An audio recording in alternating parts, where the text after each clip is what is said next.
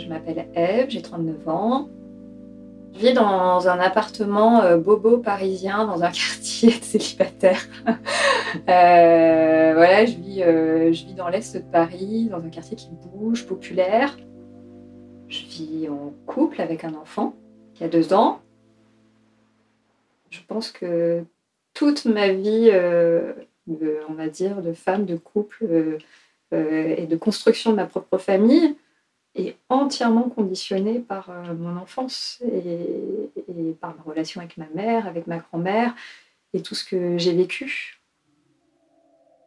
Ça a été euh, beaucoup, beaucoup de destruction.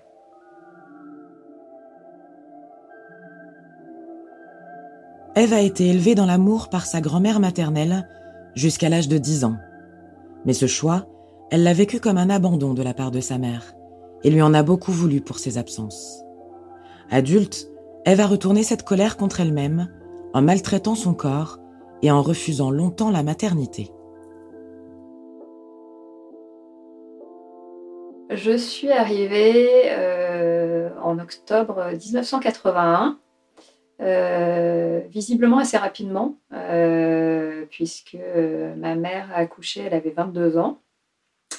Et en gros, ça s'est passé euh, tous les deux, donc mes parents avaient un hôtel-restaurant où ils travaillaient en famille et il y avait un énorme mariage euh, ce soir-là. Et ma mère va travailler vraiment euh, jusqu'à l'accouchement. Donc elle a commencé à avoir des contractions dans la nuit. Et ils sont à peine arrivés à l'hôpital vers minuit, une heure du matin. Et elle a accouché à 5 heures. Voilà, 5h45 exactement, un dimanche, après avoir, avoir servi voilà, des festivités toute la nuit. Je pense que ma mère ne voulait pas, euh, ne voulait pas particulièrement d'enfants euh, parce que euh, elle avait été l'aînée d'une grande fratrie et, du coup elle avait déjà beaucoup joué à la maman étant petite et adolescente. Elle a grandi dans une ferme. ses parents étaient agriculteurs. donc c'est l'aînée. donc elle elle a, deux petites sœurs. Et mes grands-parents étaient agriculteurs. Ils ont également, euh, ils sont occupés de beaucoup d'enfants euh, qui étaient placés par la DAS. Donc euh, il y en a eu cinq au total. Et tout le monde était en même temps et à peu près du même âge chez eux, sachant qu'il y avait une ferme à faire tourner, que mes grands-parents l'avaient eu jeune également. donc c'est elle qui faisait la cuisine pour huit, qui lavait tout le monde, qui les habillait, qui les couchait. voilà, et ça, ça toute petite, quoi, je pense bien avant euh, l'âge de 10 ans. Et en fait, ils l'ont un peu forcé à prendre un peu la tête de la famille. Et du coup, euh, je pense qu'en fait, euh, finalement, elle est... Après, c'est ce qu'elle raconte et c'est ce que la famille raconte, c'est qu'elle est un peu partie de la maison. En fait, elle a rencontré mon père qui était un peu comme elle, qui était, alors lui, enfant unique, mais qui était aussi assez timide, un peu dans son univers. Et, je pense qu'elle est partie, qu'elle a épousé pour, pour être tranquille, en fait pour, euh, pour, quitter un peu ce foyer où il y avait euh, trop de monde, trop de bruit. Euh, voilà, quand elle en parle, elle disait vraiment, j'en avais mais ras-le-bol, quoi, des petits frères, des petites sœurs. Donc, étant enfin envolée du nid, s'étant mariée et surtout travaillant énormément, puisque bah, voilà, un hôtel-restaurant, c'est du 7 jours sur 7, tous les jours, jusqu'à la fermeture, 2 h du matin, on se lève à 6 h, on travaille jusqu'à 2 h du matin je ne pense pas que c'était sa volonté première. Après, euh, en Corrèze, euh, dans les années 80, euh, quand on se marie, derrière, on fait un enfant. Voilà. et d'ailleurs, il n'y en a pas eu d'autres. Donc, je pense que après moi, ça a été une volonté de se dire bon, voilà, il y en a eu une, on l'a fait, mais ça sera la seule, l'unique, et il n'y en aura pas de deuxième. Les six premiers mois de ma vie, je l'ai passé donc avec mes parents dans l'hôtel-restaurant. Mes parents, mes grands-parents, mes arrière-grands-parents, tout le monde vivait sous le même toit. À cette époque-là, en fait, on vivait dans l'hôtel. Chacun avait une aile avec sa chambre, euh, voilà. Euh, et, visiblement, bah, mes parents, ils étaient jeunes, ils venaient de reprendre cette affaire-là, ils travaillaient énormément. Et du coup, bah, ils me laissaient euh, souvent seule. Et visiblement, je pleurais tout le temps. je pleurais tout le temps. voilà, ça s'arrêtait pas. Je dormais, je dormais jamais. Dès qu'ils mettaient un pied dans leur chambre à 2 h du matin. Euh, moi, je commençais à hurler non-stop euh, jusqu'à 6 h Mais bon, certainement parce que, parce que j'avais besoin de leur présence que je n'avais pas le reste de la journée.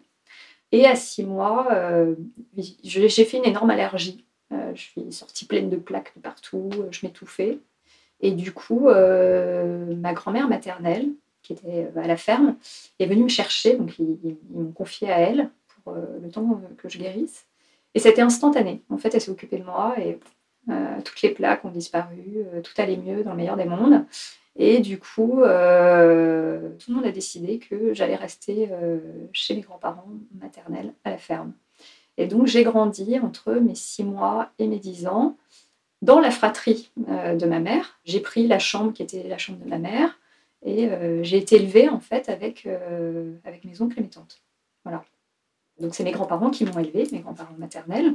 Donc, je passais toute la semaine chez mes grands-parents maternels à la ferme. J'allais à l'école euh, à côté de chez eux et mes parents venaient me voir euh, des fois le dimanche après-midi quand j'étais petite. Après, quand j'étais un peu plus grande, j'ai commencé à aller passer quelques vacances chez eux, des week-ends. Euh, mais c'était vraiment à l'inverse des autres enfants. C'est-à-dire que finalement, mes grands-parents se sont substitués à mes parents et mes parents se sont pas substitués à mes grands-parents, mais oui, étaient bah, comme des proches, des proches de la famille qu'on va voir les week-ends ou les vacances. Mais voilà, ça s'est un peu inversé. Est-ce que ta mère te manquait? Alors, euh, c'est une question compliquée parce que j'ai des souvenirs quand il venait le dimanche pour me voir et qu'il repartait. Je me souviens de moi assis sur les escaliers en train de pleurer, euh, de me dire mais il me laisse, pourquoi? Euh, Voilà. Et en même temps, d'être très bien là où j'étais la semaine. C'est-à-dire qu'un peu plus grande, quand on m'a demandé d'aller chez eux les week-ends, j'avais pas toujours envie. J'étais bien chez mes grands-parents parce que, euh, parce que voilà, parce que ma grand-mère en fait était une super maman ultra maternelle. Euh, j'étais la petite dernière, donc euh, voilà, m'appelait mon petit trésor et, elle m'emmenait partout, on faisait tout ensemble. En fait, j'étais jamais seule. Et puis bon, j'étais un peu la petite, voilà, qu'il fallait pas contrarier. vu qu'elle avait pas ses parents, il fallait être gentil avec elle. Elle me faisait elle me faisait manger ce que je voulais, elle n'était jamais sévère. Euh, c'était, euh, c'était simple, quoi. Elle me racontait des histoires le soir. Euh, et puis bon, c'était son truc, quoi. Elle a toujours été mère au foyer, donc elle avait l'habitude de s'occuper des enfants. Et puis il y avait beaucoup de vie aussi. Je veux dire, il y avait, des, pas mal de jeunes, il y avait mes tantes qui étaient là, avec qui je m'entendais très bien. Donc c'est vrai que c'était une grande maison avec des grandes tablées, avec de la vie, et quand on est petit, on aime bien ça.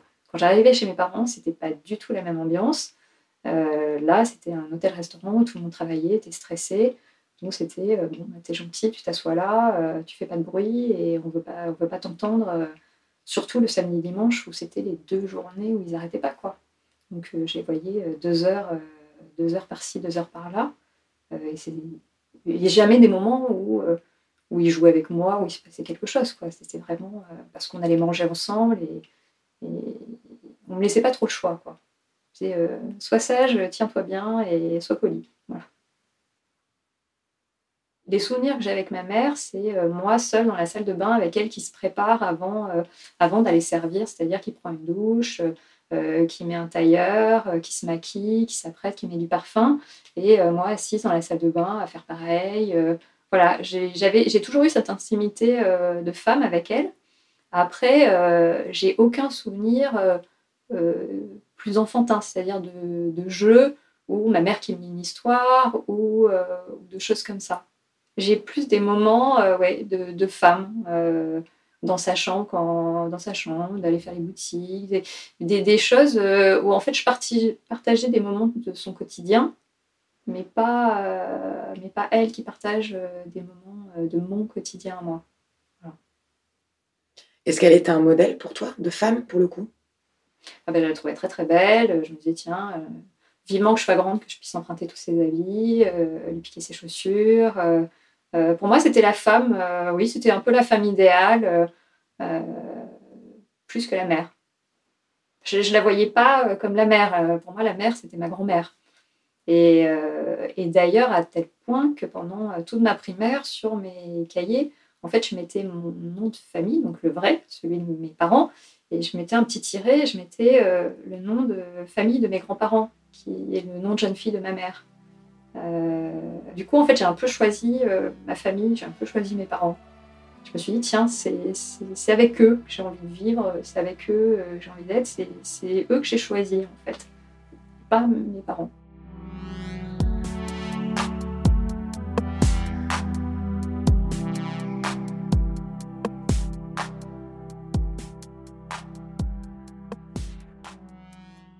À 10 ans, donc je suis en fin de CM2. Et là, euh, tout le monde décide, mes grands-parents et mes parents, que euh, je suis assez grande pour repartir vivre euh, avec mes parents. Et alors pour moi, ça a été extrêmement difficile. Je m'attendais pas du tout à ça.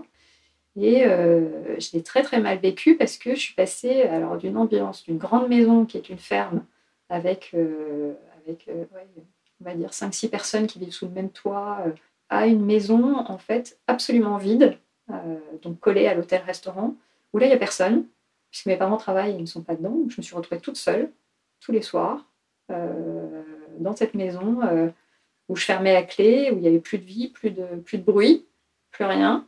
Et voilà, quoi. donc, je ne sais pas comment dire ça, mais je crois que j'ai jamais eu aussi peur de ma vie que cette première année de sixième. À tel point que, après, ça a eu un côté bénéfique, c'est que j'ai commencé à lire énormément à cette époque-là. Et je lisais jusqu'à ce que mes parents rentrent se coucher, c'est-à-dire 2 heures du matin, euh, tous les soirs, toutes les nuits. Euh, et j'éteignais la lumière au dernier moment, dès que j'entendais la clé euh, dans la serrure. Et, et je lisais que des trucs positifs, joyeux et des contes.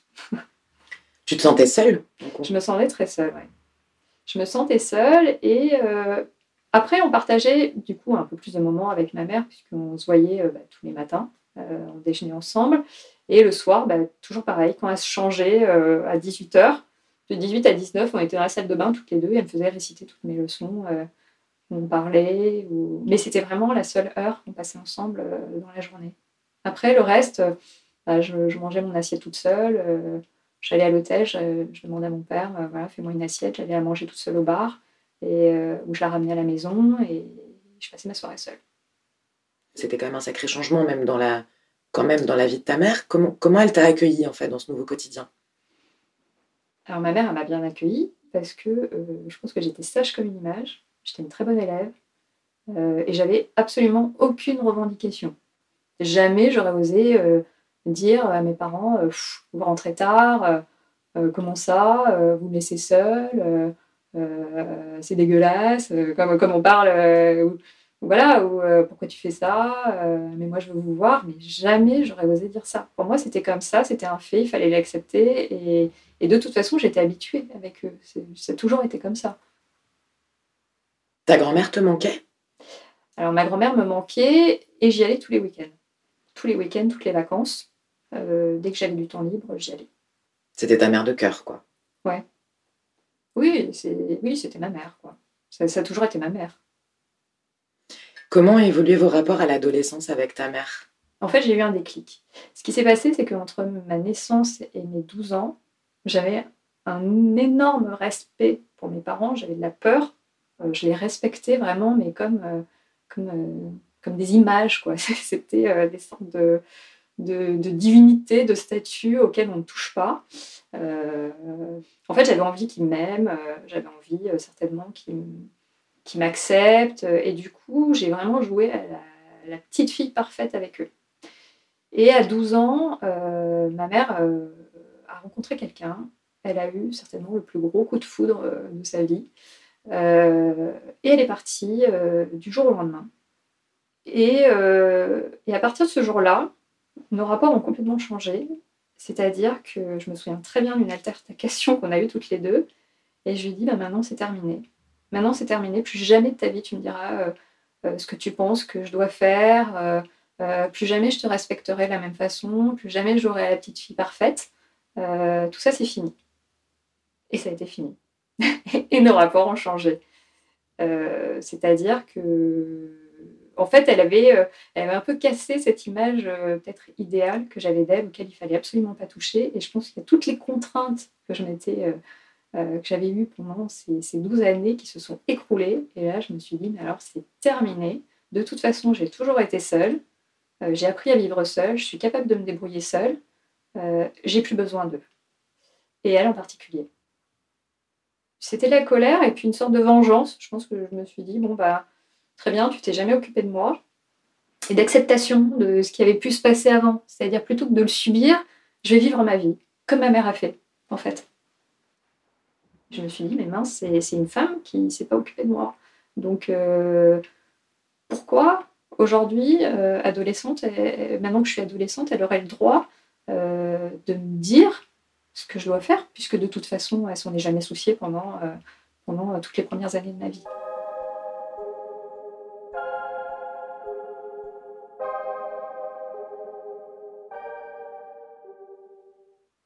je suis partie vivre avec ma mère et son nouveau mari jusqu'à mes 18 ans. Donc euh, là, par contre, on a eu, pour le coup, une vie de famille. Euh, une vie de famille, puisqu'elle a changé de métier. Euh, donc, elle avait un commerce, mais avec des horaires normaux, c'est-à-dire, elle commençait à, travailler vers 7h du, à 7 du matin et elle finissait à 18-19h. Voilà, elle avait ses dimanches avec moi. Euh, donc là, on a, euh, on a essayé de recréer une sorte de foyer normal, ce qui était très compliqué vu que moi j'étais en pleine crise d'adolescence. Euh, ma mère, on a eu vraiment une relation très compliquée hein, pendant toute l'adolescence. et je pense que je me suis pas mal détruite. Moi, j'ai fait beaucoup de choses contre moi en pensant que, tu vois, que j'allais l'atteindre elle. Voilà, en fait, j'essayais de lui faire mal un peu de cette façon-là. C'est-à-dire un peu quand on était toutes les deux, je lui disais euh, Ah oui, bah tiens, euh, j'ai couché avec tel garçon. Euh, ah bah non, bah non, c'est pas protégé. ah non, je le connaissais pas. Ouais, je l'avais croisé cinq minutes avant. Ah, ok, t'as raison. Voilà, je, je balançais un peu les trucs comme ça. C'était un peu de cette violence-là, en fait. Voilà. Et je pense que je cherchais vraiment à la faire réagir, et même plus qu'à la faire réagir, je pense que je cherchais à la blesser. Je voulais juste à un moment qu'elle ressente la même chose que moi j'avais pu ressentir vis-à-vis d'elle, dans les moments où elle, me laissait seule ou où, je la voyais faire certaines choses et que j'approuvais pas. Et je me disais, bah, tiens, tu, vas payer, tu vas payer notre relation, tu vas payer tes actes et, et je vais te le faire payer à travers moi. Et donc j'ai passé mon bac.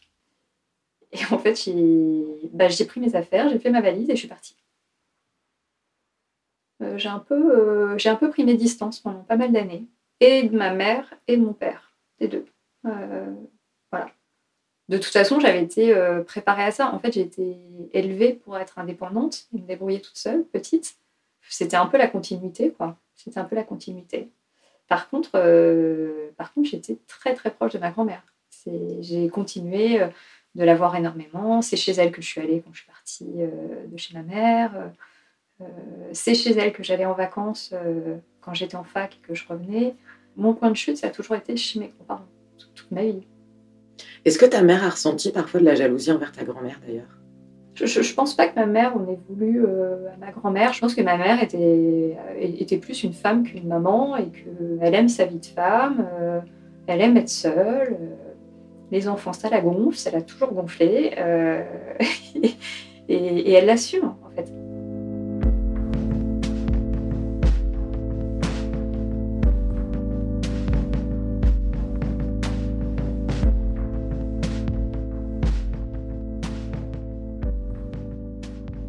Ma grand-mère maternelle est décédée euh, il y a 10 ans maintenant.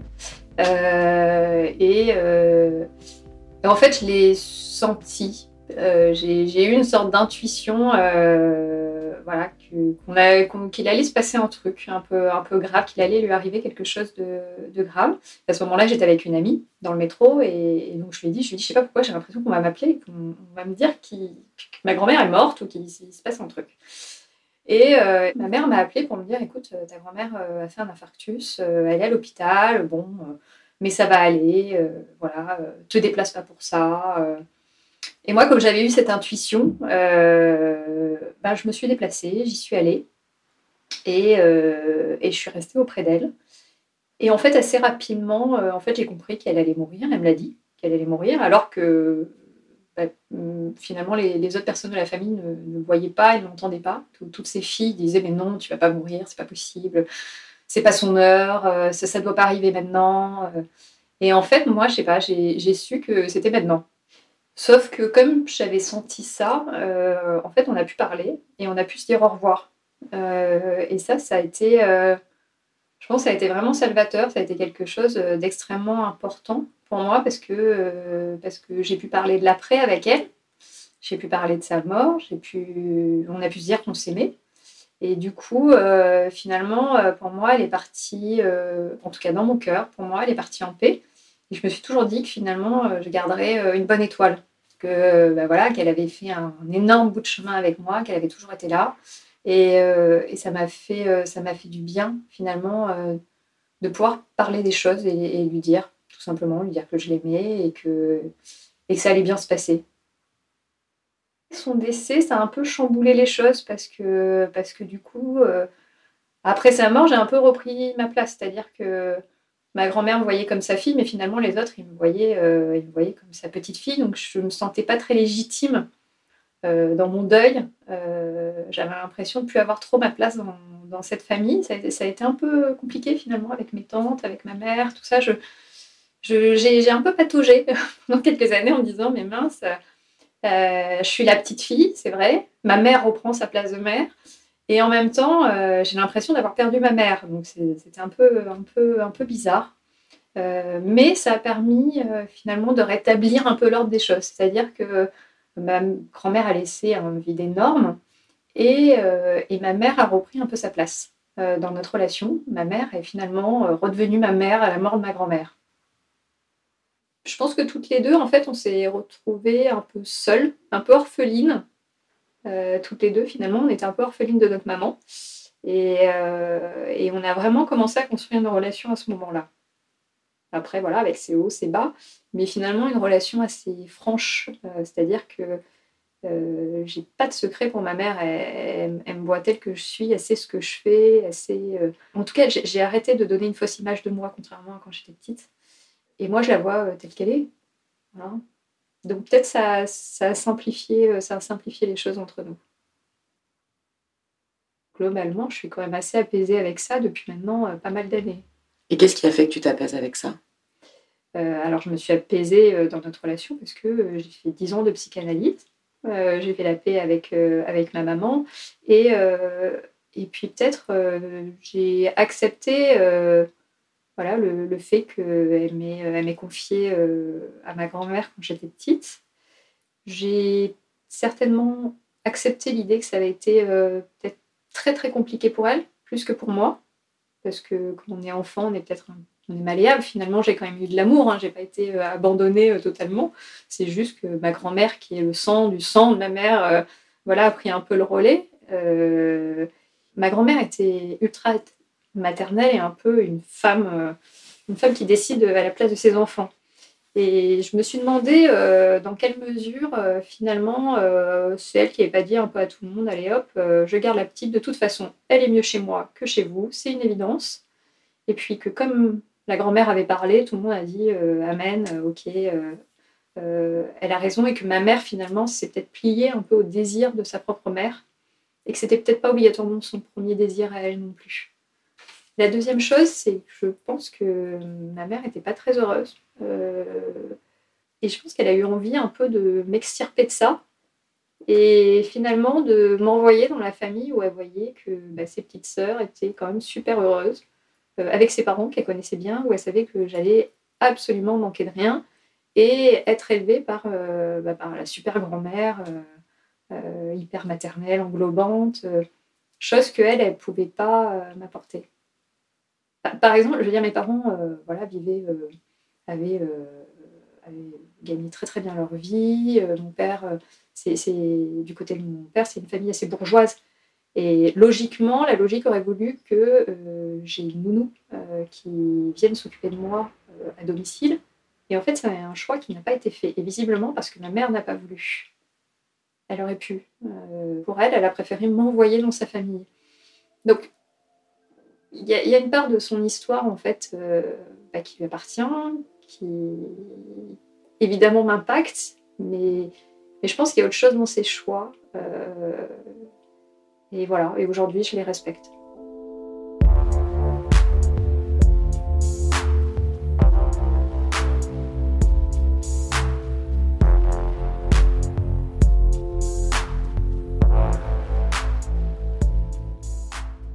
Devenir une mère, c'était pour moi, c'était un sentiment un peu étrange. C'est-à-dire, c'est quelque chose que je voulais, que je recherchais, et en même temps, je m'en sentais complètement incapable Et du coup, inconsciemment, je mettais tout en œuvre pour que ça n'arrive pas ou que ça se passe mal.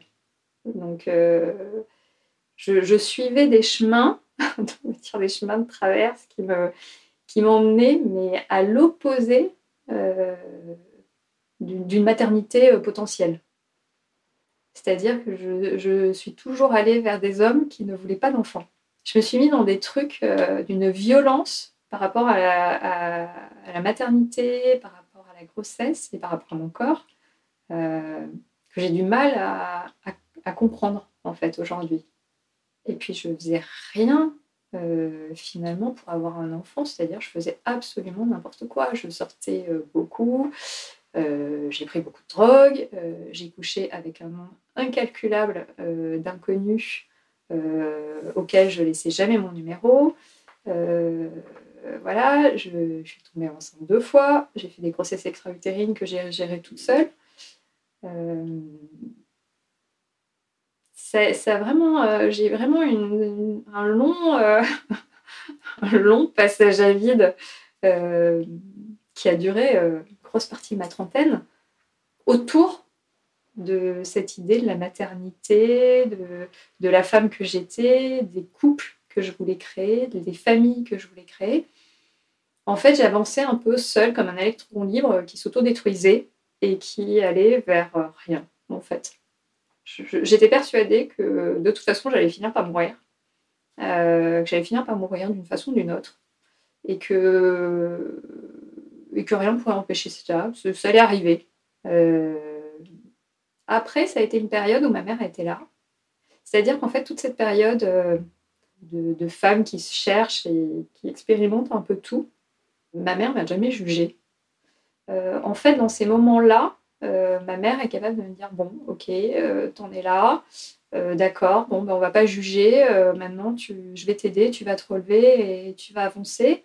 Tu vas avancer et puis bon, ça va aller mieux, quoi, ça va aller mieux, tu, vas t'en remettre.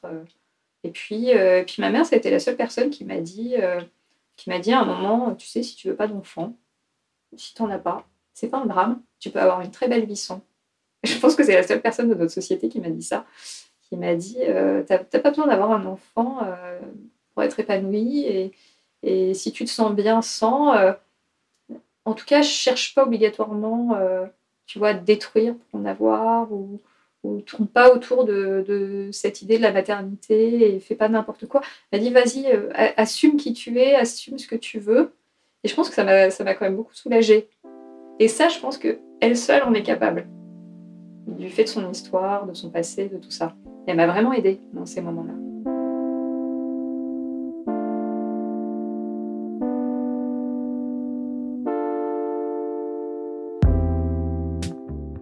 Jeanne, ma fille, est arrivée euh, alors que je pensais que je ne pourrais pas avoir d'enfant. J'avais fait euh, un peu une croix sur la maternité euh, puisque quelques semaines avant, je sortais de chez mon, gynécologue qui m'avait dit ça va être compliqué parce que vous avez mené la vie que vous avez menée, que ça a eu des conséquences sur votre santé assez indélébiles.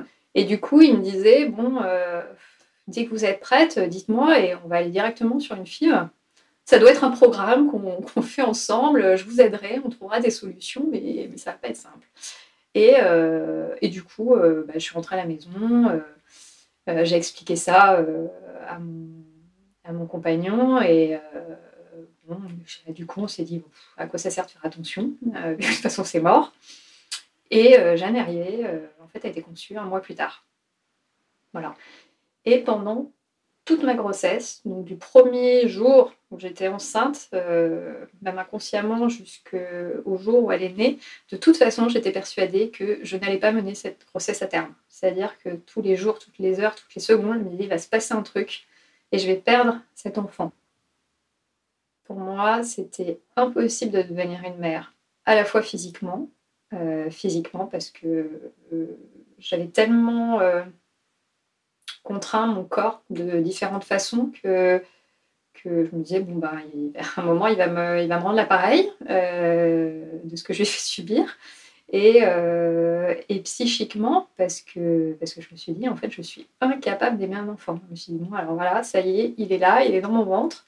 Euh, mais qu'est-ce que je vais faire quand il va être né? Et si, et si, et si, quand il naissait, euh, je l'aimais pas Et si j'avais pas envie d'être mère Et si, et si en fait c'était une erreur, tout ça, et que j'étais très très bien tout seul quand elle est née, ma première réaction, ça a été non, je veux pas la prendre dans les bras, j'ai peur.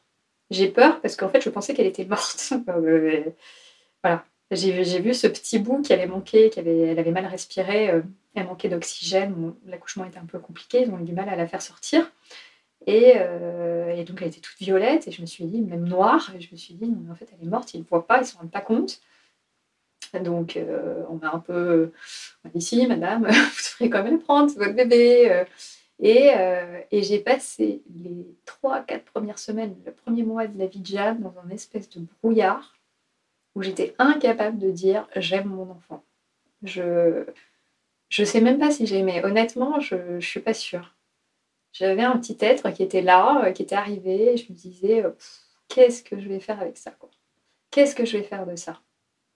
Elle a besoin de moi, elle est là, elle est collée à moi, c'est une partie de moi, mais est-ce que j'en veux? Et je me suis pas du tout sentie mère tout de suite, quoi. Absolument pas. Quel souvenir tu as de ta mère euh, les premiers temps avec ta fille? Ben, En fait, euh, quand Jeanne est née, ma mère, s'occupait de moi. En fait, euh, quand elle est arrivée à Paris pour voir ma fille, moi, j'allais tellement mal que qu'elle s'est occupée de moi. En fait, c'était moi son bébé, quoi. Elle s'est très peu occupée de Jeanne. Euh, bon, évidemment, elle a pris dans les bras, on a fait des photos, elle lui a donné à manger, elle lui a donné le biberon et tout, comme, mamie. Mais c'est surtout moi qu'elle a pris dans les bras. Euh, euh, et, je me souviens très bien d'un échange qu'on a eu toutes les deux dans la chambre et où je pleurais. Elle me disait, mais tu sais, je te comprends, je comprends, ça va aller. mais, mais je comprends, je, je comprends que ça aille pas, en fait. Voilà. Qu'est-ce qu'elle voulait dire, tu penses? Je pense qu'elle pouvait comprendre euh, que je puisse ne pas être heureuse d'être maman, que je puisse ne pas trouver ma place, euh, que, tout ça était un peu, un peu brusque euh, et que, en fait, je pense qu'elle pouvait comprendre ce que je pouvais, ce que je pouvais ressentir. Et, et, je pense que ma mère peut comprendre la difficulté d'être mère, puisque elle-même a eu des difficultés certainement être mère. Ça t'a apaisé, ça t'a fait du bien, ce qu'elle t'a dit? Oui, ça m'a fait vachement bien. Ça m'a fait vachement bien et, et j'avais besoin de ça. Je me suis sentie, euh, je me suis sentie moins seule et surtout, euh, en fait, ça faisait du bien d'avoir l'aval de ma mère qui me disait euh, bon bah, tu vois, même si tu te sens pas maman, c'est pas très grave. C'est pas très grave. remets-toi et puis, puis ça va aller. De toute façon, ça va aller. je suis là pour toi, quoi.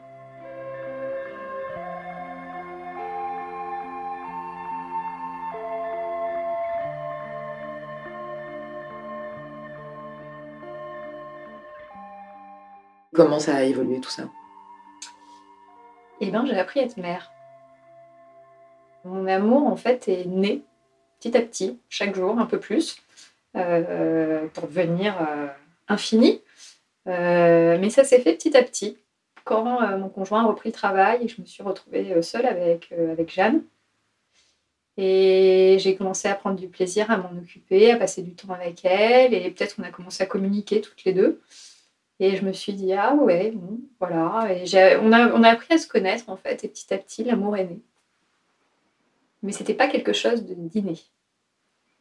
Quelle mère tu es aujourd'hui avec Jeanne? Donc Jeanne, elle a deux ans aujourd'hui, ta fille? Alors ma fille, elle a deux ans. Euh, je suis une maman ultra maternelle, euh, omniprésente. Je ne sais pas si c'est une bonne chose, mais euh, en tout cas, je fonctionne beaucoup à l'intuition.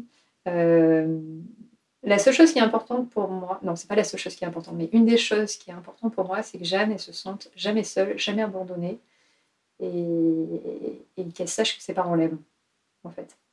Sans être obligatoirement scotchée à nous, ou, vraiment dans la fusion avec moi, comme, comme euh, j'ai pu être avec ma grand-mère, mais jamais qu'elle ait le sentiment d'abandon, euh, comme j'ai pu avoir avec ma mère, en fait.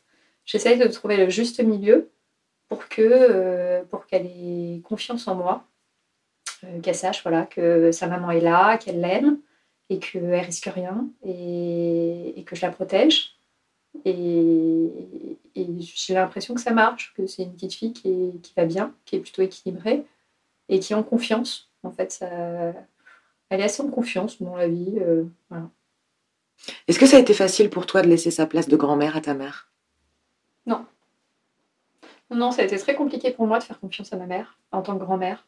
Et c'est encore compliqué pour moi. Parce que j'ai l'impression qu'elle va faire avec Jeanne comme elle a fait avec moi. Euh, et du coup, je me dis, mais c'est pas possible, ma fille peut pas à un moment se sentir seule, peut pas euh, se sentir abandonnée. Euh, j'ai peur qu'elle fasse des erreurs avec elle, qu'elle a pu faire avec moi. Et ça, je le supporte pas. Et, mais je pense que j'ai tort. Je pense que j'ai tort parce que, parce que ma mère, aujourd'hui, à 60 ans, n'est pas la même personne qu'à 20 ans, évidemment. Et, et, je pense que je fais un peu une transposition de mon histoire euh, sur Jeanne, alors que la réalité est vraiment différente on n'est pas, euh, on pas toujours d'accord sur, euh, sur euh, des choses d'éducation, des choses comme ça. Mais, mais elle aime beaucoup, elle aime beaucoup sa petite fille. Après, elle, reste, elle reste elle-même. C'est-à-dire, voilà, elle, reste, elle est plus une femme qu'une grand-mère. pas dans le mauvais sens du terme, parce que, parce que je pense qu'elle apprendra autre chose à ma fille que d'autres grands-parents. Euh, ça ne sera pas la, grand-mère gâteau euh, euh, qui fait de la broderie avec sa petite fille. Ma, maman, il y a souvent du monde chez elle. elle boit du champagne, elle écoute de la musique, elle aime bien vivre, elle rigole. voilà, à côté de ça, elle adore contempler les choses, elle adore l'art, elle adore elle est, un peu fantasque, elle, est, a un univers, euh, elle adore rêver. Euh, donc, elle apprendra d'autres choses à Jeanne. Voilà. Est-ce qu'il y a des choses que tu aimerais reproduire quand même euh, avec ta fille? En, fait, ma mère m'a appris à être très indépendante et, et à pas avoir, avoir peur de rien et à aller toujours au bout, au bout de mes rêves, de mes envies et à m'écouter. Et finalement, moi, je suis devenue ce que je suis en prenant des risques. Et, et aujourd'hui, je remercie ma mère pour euh, l'énorme liberté euh, d'esprit et même physique, à, tout, point de vue que je peux avoir. C'est la liberté et le grain de folie, c'est son héritage. Quoi. Et, et, je pense que c'est quelque chose que j'aimerais bien euh, donner à ma fille. Si tu avais quelque chose aujourd'hui à dire à ta mère, qu'est-ce que tu aimerais lui dire? Euh, bah, Je pense que quand j'ai envie de lui dire quelque chose, je lui dis. Il n'y a, pas vraiment de choses que je lui dis pas. Euh, je, suis, assez franche en fait. C'est notre relation a permis, euh, a permis cette franchise entre nous qui peut des fois être un peu dure, mais, mais on se dit les choses et, et, je pense que ça fait partie aussi de notre force et de notre, de notre lien. Et du coup, il n'y a pas vraiment de choses que j'ai envie de lui dire que je ne lui ai pas déjà dit. Et à ta grand-mère? Peut-être qu'à ma grand-mère, je lui dirais quand même merci. à ma grand-mère, je dirais quand même merci d'avoir été là et m'avoir apporté autant d'amour au moment où j'en avais besoin. Parce que parce qu'aujourd'hui, c'est ce qui me permet d'être la mère que je suis, en fait.